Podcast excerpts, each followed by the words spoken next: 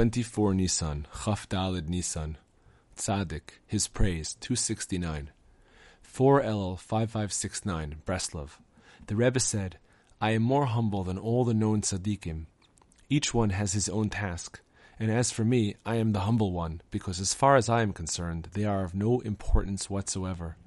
Humility means that one does not consider himself to be anything at all. In his own eyes, he is nothing.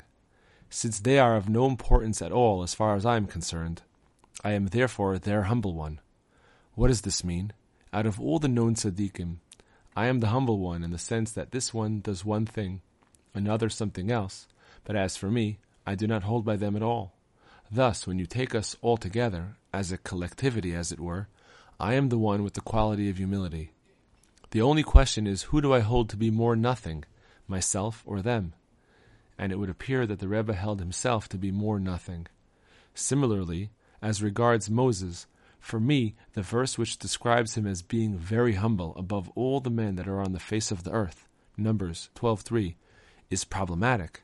How can it be right to describe Moses in this way? They were all his pupils. How could he be humble before them?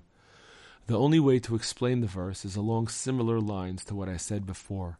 He was humble above all the men in the sense that he possessed the quality of humility of all the men.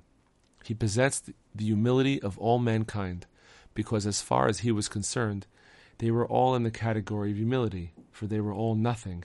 He himself, however, held himself to be more nothing than he did them. Understand this well. Editor's note. My own understanding of what the Rebbe meant is that Moses had attained such heights in his perception of the greatness of the Creator that he saw the devotions and service of human beings as being nothing in relation to the greatness of God. He himself was the leader and teacher of all Israel because he had attained more than anyone. Nevertheless, he held himself to be nothing, more so than anyone else. The reason was that it was precisely because his perception was so exalted that he perceived all the more profoundly how all his service and devotions were of no importance whatsoever in relation to the greatness of God. Rabbi Nachman's wisdom, his wisdom, 115. Man's main test in this world involves sexual temptation. People may also be greatly tempted by money. This can degrade a person and is a form of idolatry. Still, it does not compare to sexual temptation, which is man's main test. 116. A man was once speaking to the Rebbe, praising someone else for his good character. He said that the other was arntlich, ethical. The Rebbe replied that it is inappropriate to call a Jew ethical. The nations of the world, who may have a morality determined by common sense and fairness, can be called ethical. But the Jews are a holy people. Isaiah 62:12. We observe moral commandments that are logical and fair, but we do not do so for reasons of ethics. Our Creator gave us a Torah. We keep the commandments because they were decreed by God, and not for any logical or moral reasons. It is written in the words of King David, "The way of your commandments I will run." Psalms 119:32. There are commandments and customs that involve morality. These are a way of life. King David calls them the way. One would follow these ways on the basis of ethical fairness alone. For example, an ethical person would abstain from stealing, even without a divine commandment. King David spoke of such commandments called the way. He said of them, The way of your commandments I will run. I will not keep these commandments because they are moral, but because they are your commandments. It is for this reason that I run to keep them. The way includes commandments that are ethically logical, but I do not follow the way because it is proper and ethical. The way of your commandments I will run. I run to keep them because you decreed them in your Torah. The Talmud states only the Jews are called Adam, Yevamos 61a. Derech mitzvotecha arutz, the way of your commandments I will run. The initial letters of the Hebrew word spell Adam, man. Israel is a holy people, and they are called Adam. They do not keep a moral code because it is logical or ethical, but because it is decreed by God. The Aleph-Bet book, Money, A, 103. Pain of the eyes or teeth is a sign of impending harm to one's livelihood. 104. Whatever one wants, whether it is wisdom or wealth or children, he should strive to attain it through natural means, and plead for mercy that these means prove successful. B. 1. When the year is one of economic prosperity, it augurs physical health. 2. Whoever has an unquenchable desire to work the land will come to one of three things either shedding innocent blood, or leprosy, or drunkenness. 3. Fearing God and acting kindly to others saves one from being harmed by fire, and he merits earning a living. 4. A decline in adherence to legal rulings based on the Torah causes a decrease in livelihood. The inverse is also true, as an increase in adherence to Torah law brings an increase in income. Kitzur Likutei Moharan 1. Lesson number 65. 5. During the time that a person is nullified to the ultimate goal, which is entirely good, his suffering actually does disappear. But it is impossible to remain permanently in the state of self nullification, and it must instead be in the manner of running and returning. Now, when the intellect returns from its nullification back into the mind, the mental faculties cannot receive the level of understanding that the intellect attained during its nullification since this understanding is on the level of infinity. Because of this, the mind once again feels the pain of the suffering. Not only that, but the suffering is actually greater than it was before. Just as when two men are wrestling, when one of them sees that his opponent is beginning to overtake him, he then rallies his strength and fights even harder. Subsequently, however, the suffering is alleviated, and the person is comforted for it through the new Torah insights that he attains as a result of the suffering. For through the nullification to the ultimate goal that the person experienced, whereby he comprehended that all his suffering is actually a great favor, he was thereby filled with joy. And joy is the vessel for receiving new Torah insights. See more in this lesson in Likutei Moharan. Then, through these new Torah insights, his suffering is mitigated. This is the meaning of the verse, Happy is the man whom you chastise, Tiyasrenu, O God, and whom you instruct from your Torah. Psalms 94:12. Since through the suffering, Hayisurim, a person merits new understanding in the Torah. Copier's note. This is also consistent with the next verse in this psalm, to mitigate the days of evil for him. Psalms 94:13, because through his new Torah insights, a person's suffering is thereby alleviated. 6. The indication of whether or not a person accomplished what he should have through his suffering, and whether he has received his suffering in the proper manner, is when he subsequently merits new Torah insights, since this shows that he merited to nullify himself to the ultimate goal through his suffering. Even though he was compelled to return from his state of self nullification, nevertheless, from the residual light remaining from this state, he was then filled with joy, and he thereby attained new Torah insights. Copier's note. See the end of this lesson in Likutei Moharan, where it is written, This is the concept of the Garden of Eden, the aspect of Moses and Aaron. Garden corresponds to what is expressed in the verse, Their soul will be like a watered garden, Jeremiah 31:11. And Eden is the idea of the ultimate goal, since no eye has seen it, referring to the concept of self-nullification. It seems, in my humble opinion, that what is meant here is that they, Moses and Aaron, are the masters of the field and of the Garden of Eden, who can bring Jewish souls to their ultimate purpose. For Aaron corresponds to garden, as in, their souls will be like a watered garden, the continuation of which reads, And I will sate the soul of the priests with plenty. 31.13. Moses, in turn, corresponds to Eden, to nullification to the ultimate goal.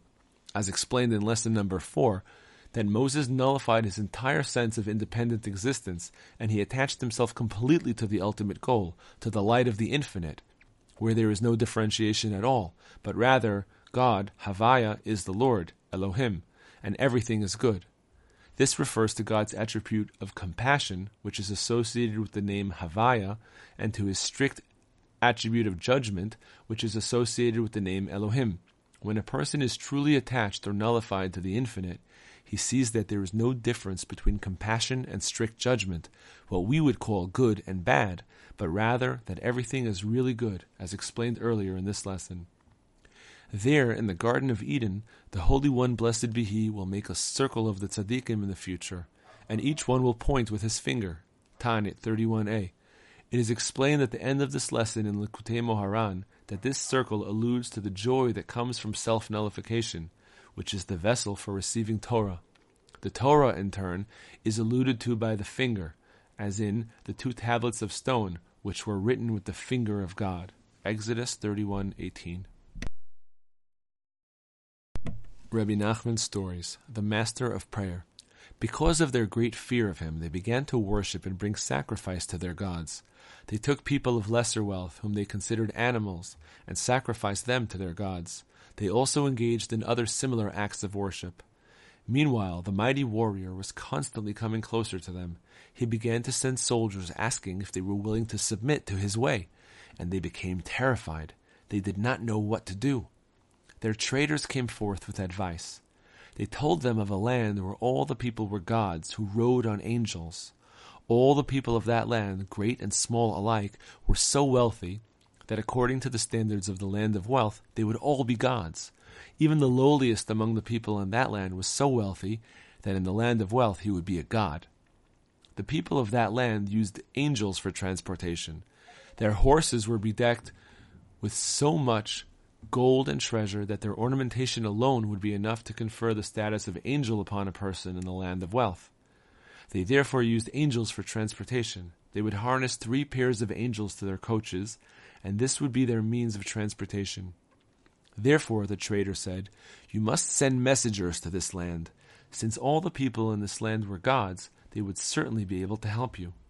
They believed that they would surely be helped by that land, since everyone there was a god.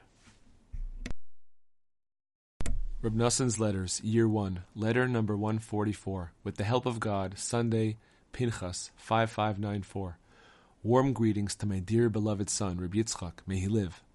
I have received three letters from you, but until today I had no one with whom to send a response. How very happy I was about the letter from Lemberg. Even if we still need great salvation and mercy for the good dividends that we are waiting for today, Nonetheless, in a manner like this, it is good to thank God for the initial glimmer of the sprouting of salvation, too. Regardless of what happens by His loving kindness, it is still no insignificant thing that letters are now coming from there, Lemberg, concerning this matter.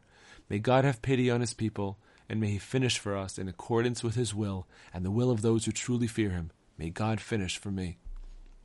Concerning the house that you bought, you also cheered me with the news that you dismissed the tenant. Judging from your letter, you prefer the second one to the first.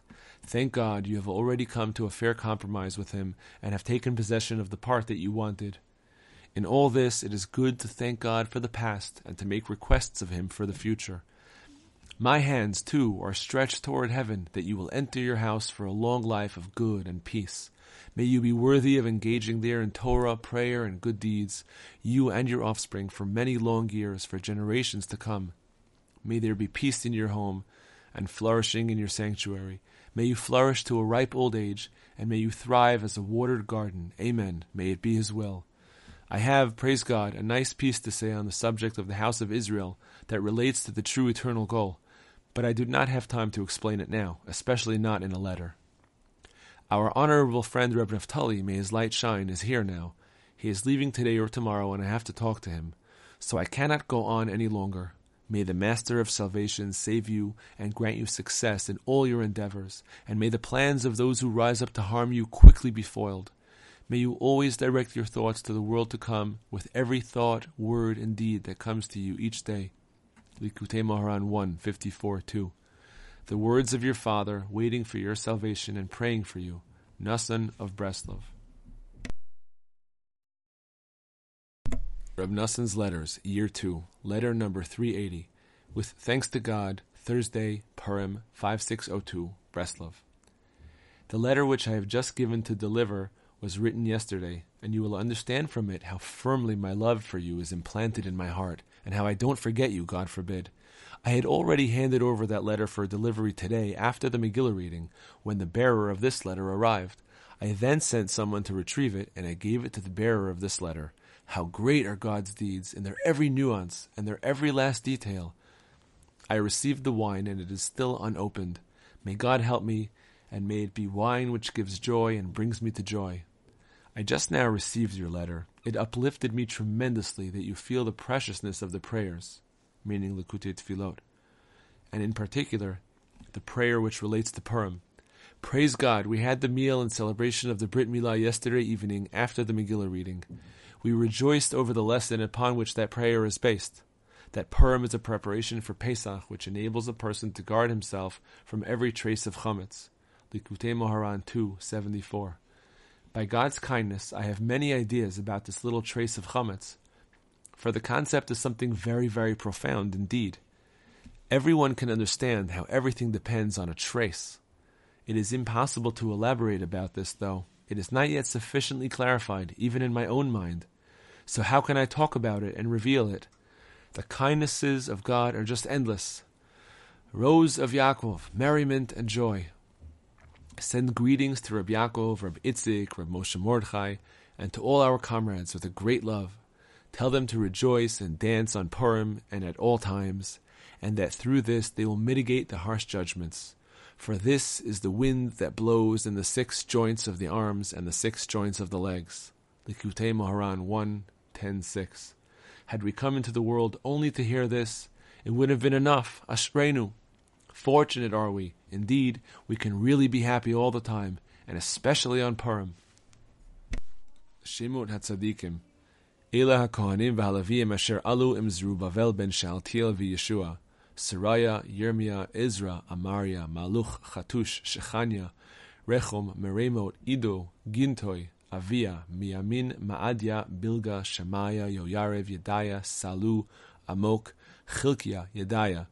הלווים, ישוע, בינוי, קדמיאל, שרביה, יהודה, מתניה, בקבוקיה, אוני, יויקים, אלישיב, יוידע, יונתן, ידוע, מריה, חנניה, משולם, יהוחנן, יונתן, יוסף, עדנה, חלקי, זכריה, משולם, זכרי, Piltai, Shamua, Yehonatan, Matnai, Uzi, Kalai, Ever, Chashavia, Netanel, Hoshaya, Chatzisar Yehuda, Azariah, Ezra, Meshulam, Yehuda, Binyamin, Shemaiah, Yirmiyah, Zechariah ben Yonatan ben Shemaiah ben Matanya ben Michaya ben Zakur ben Asaph, Shemaiah, Azarel, Milalai, Gilalai, Ma'ai, Netanel, Yehuda, Hanani, Eliakim, Ma'asiya, מנימין, מיכאיה, מיכיה, אליוענאי, זכריה, חנניה, מעשיה, שמעיה, אלעזר, עוזי, הוחנן, מלכיה,